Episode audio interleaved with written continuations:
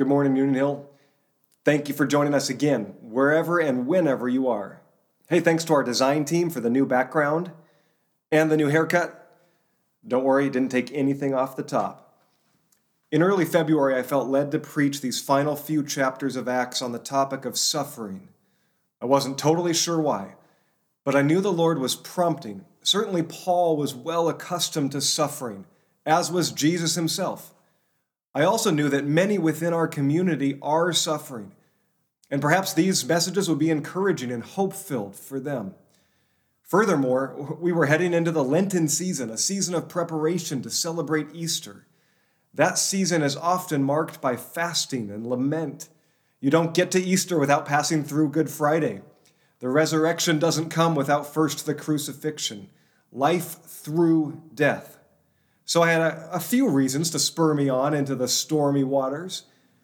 Little did I or anyone else know the extent that the coronavirus would change everything in just a few short weeks, bringing us all into a season of suffering, whether extreme or relatively minor, not at all insignificant.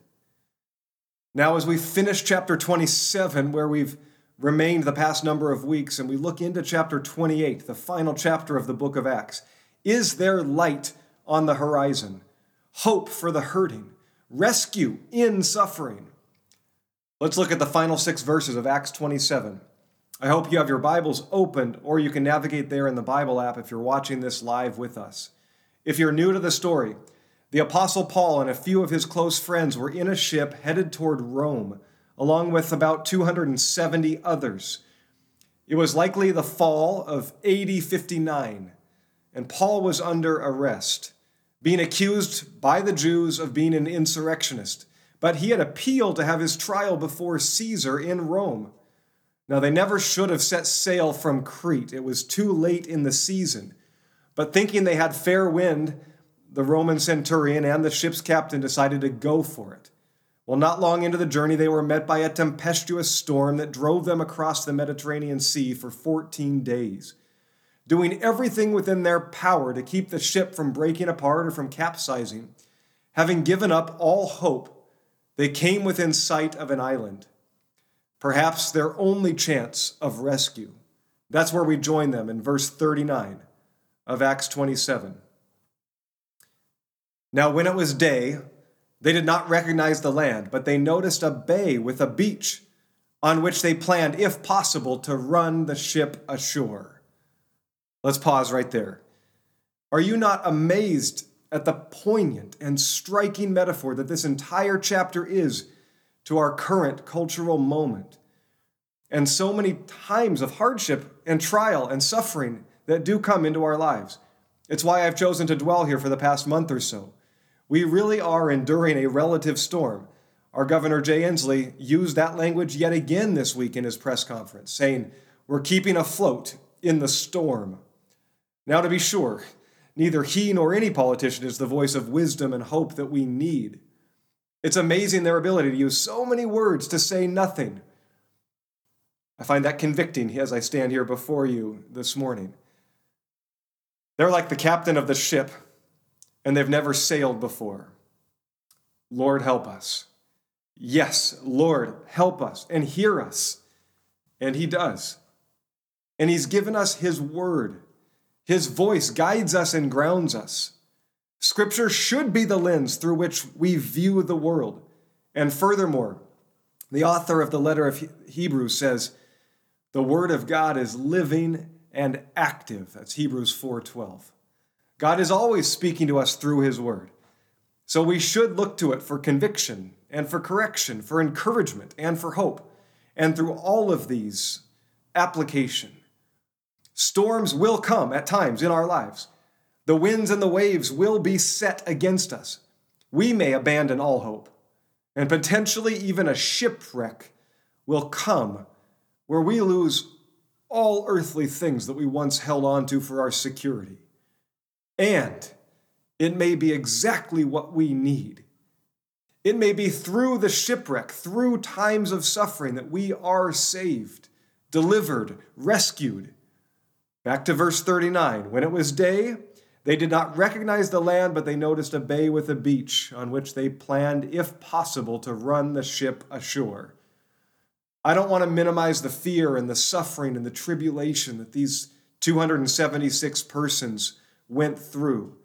Most of us would not trade places with them, but we can at least somewhat relate in times of our own suffering, feeling trapped or confined the ground beneath us uncertain, the journey we had been on completely redirected beyond our control, at the mercy of the winds. Our sails and the anchors have proven feeble and useless. We're wondering what tomorrow will bring. Is there light on the horizon? And will we even recognize the land in front of us, uncharted, unvisited? We haven't walked there before, but it looks like it could be okay a bay with a beach? Is it safe harbor? Can we land there? Can we venture out? Some would say, hoist up the sails and go for it. Others are far more cautious. Is there anything unknown between us and solid ground? Always. Let's continue. Verse 40. So they cast off the anchors and left them in the sea, at the same time loosening the ropes that tied the rudders. Then, hoisting the foresail to the wind, they made for the beach. But striking a reef, they ran the vessel aground. The bow stuck and remained immovable, and the stern was being broken apart by the surf. The soldiers' plan was to kill the prisoners, lest any of them should swim away and escape. Not only was that reef unseen, but so was the intention of the soldiers. I'm sure there were many of the prisoners crying out in favor of moving forward, fast toward the shore not knowing the multiple risks to their very lives. No, this is not a prophetic word for us today. It's a narrative of what really happened, but not of what always happens. It's description, not prescription. We won't force Scripture to say what it does not say, but there is still application. All of God's Word and our own experience teaches us that our perspective is not to be fully trusted. We only ever see in part. We don't know what tomorrow holds. Our lives are but a mist, James 4 13 through 15, which I read last week. Look it up if you need that reminder. It's the way we're meant to live our lives, Lord willing. That's where the phrase, the Latin phrase, Deo volente comes, by the will of God trusting fully in the only one who sees all and is in full control. By the way, here is Jesus on that same subject in Matthew 6 31 and following. Jesus said, Do not be anxious, saying, What shall we eat? What, what shall we drink? What shall we wear? For those who don't believe seek after all these things, but your heavenly Father knows that you need them. Seek first the kingdom of God and his righteousness, and all these other things will be added to you. Therefore, do not be anxious about tomorrow, for tomorrow will be anxious for itself. Sufficient for the day is its own trouble.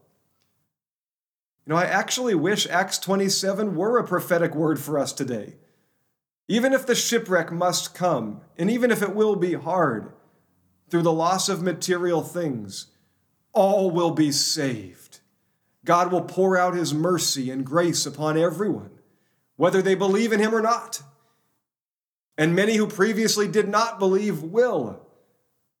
Now we can pray for this to be true in the coming season. Lord, deliver us, rescue, heal, restore, pour out your love, mercy, provision, protection on all peoples, whether they believe in you or not but bring many into your family, into trusting, life giving relationship with you.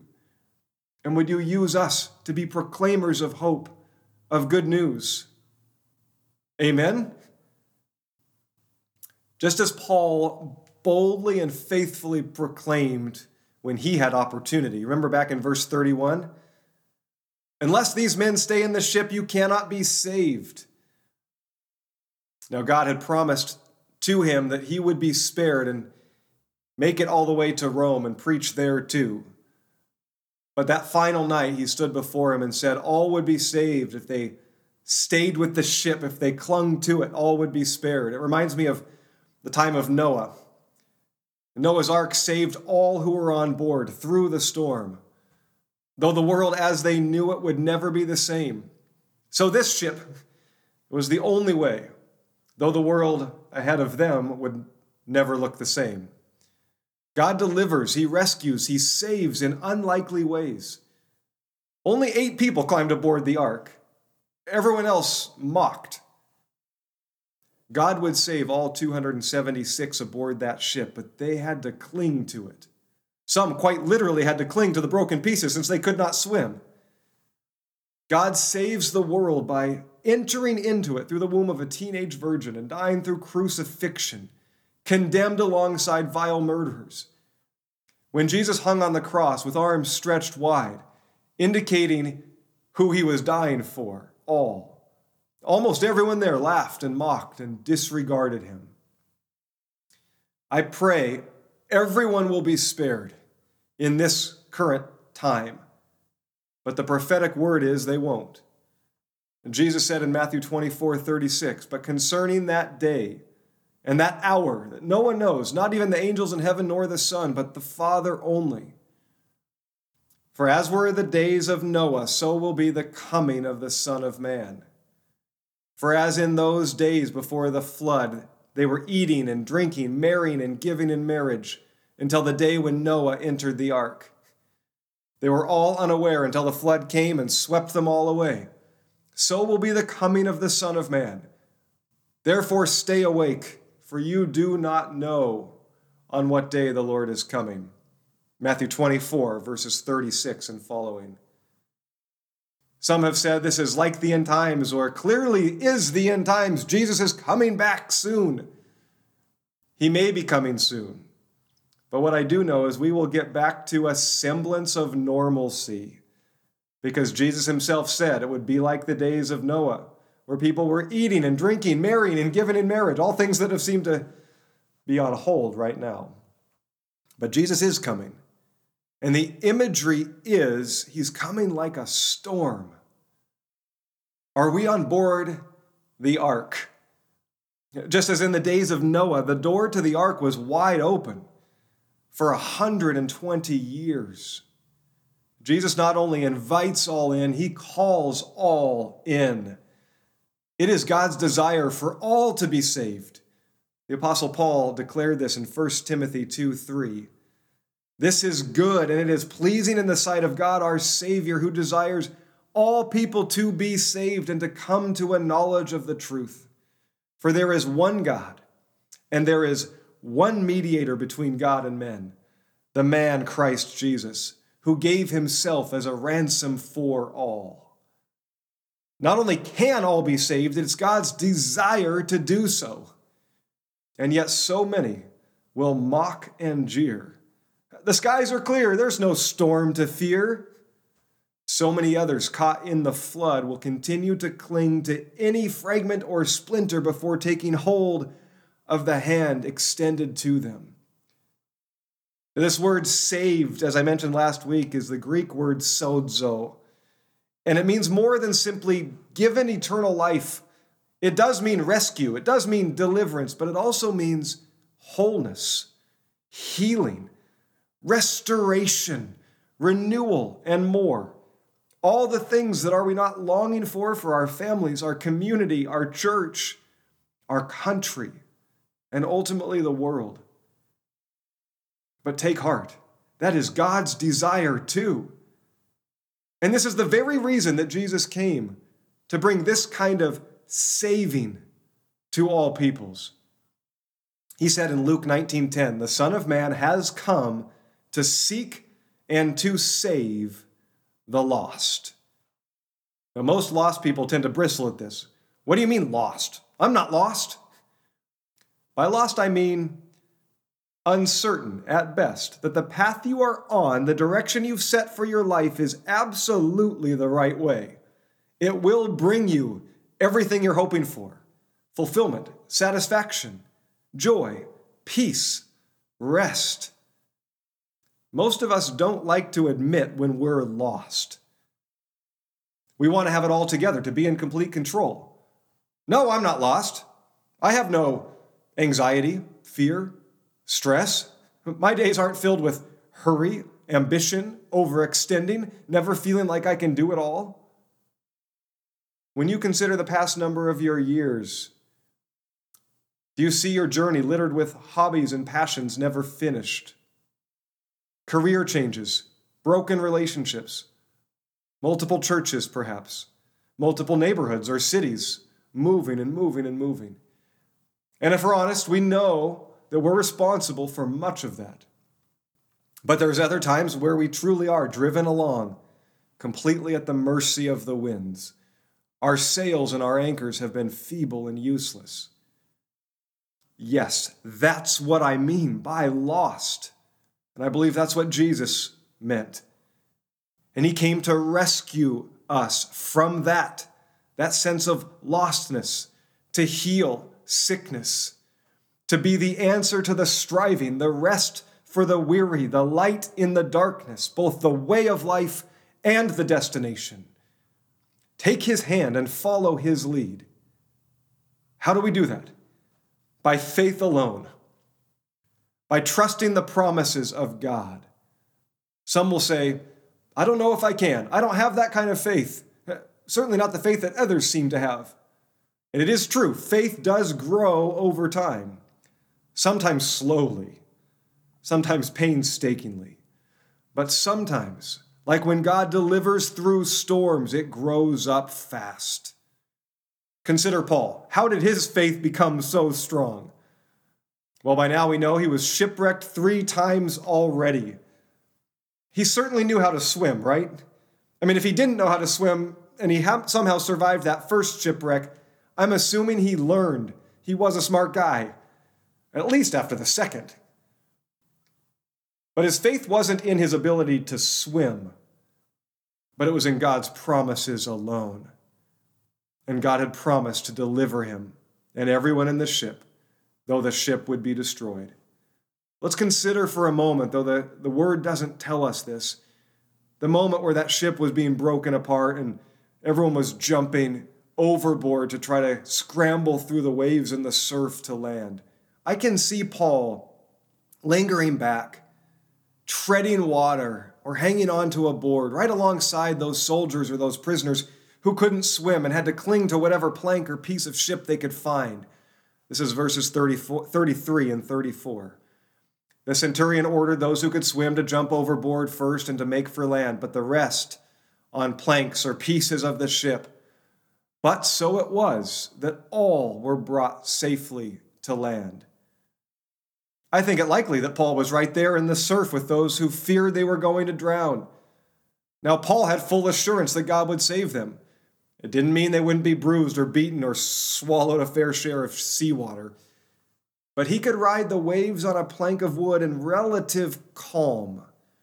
Imagine the panic and the concern of the others who didn't have that faith or that word of the Lord struggling to keep their head afloat, clinging to a board, maybe slicing and splintering their hands, fearing that if they went under or lost their grip, that would be it. Consider the difference in emotion and demeanor between the one with strong faith and the one with almost none. Paul says to those men, Trust me, trust my God. He promised that we would all be saved. And that response, I don't know, Paul. I want to believe you, but the waves look bad, the reef looks rough, and I can't swim. Who was saved that day? Everyone.